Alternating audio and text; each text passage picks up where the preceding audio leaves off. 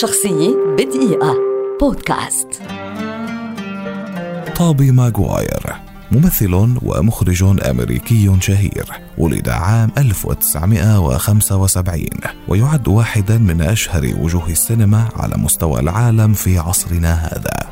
ترك المدرسة في التاسعة من عمره وسعى خلف التمثيل ورغم أن حلم حياته كان أن يصبح طاهيا إلا أنه تراجع عن ذلك عقب اعتراض والدته فاضطر إلى دراسة الدراما بالمدرسة الثانوية بدلا من الاقتصاد.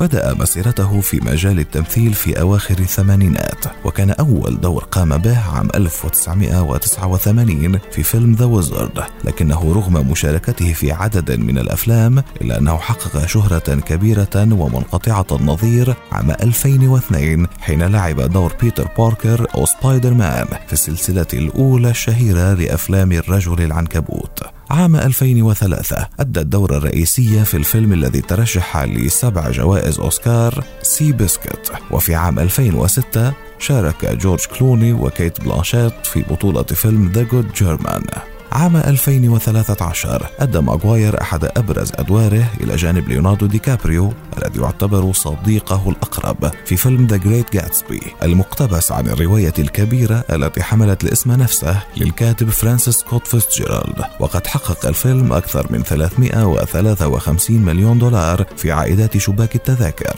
كما شارك في العام نفسه في فيلم دراما Labor Day في عام 2014 أدى توبي ماغواير دور بوبي فيشر في الفيلم الذي يروي قصة حياة لاعب الشطرنج الأفضل في تاريخ بوبي فيشر. وكان الفيلم بعنوان Pawn Sacrifice وقد لاقى نقدا إيجابيا بشكل عام.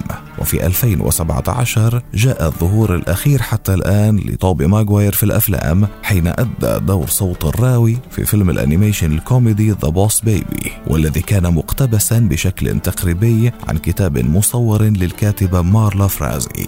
شخصية بدقيقة. بودكاست.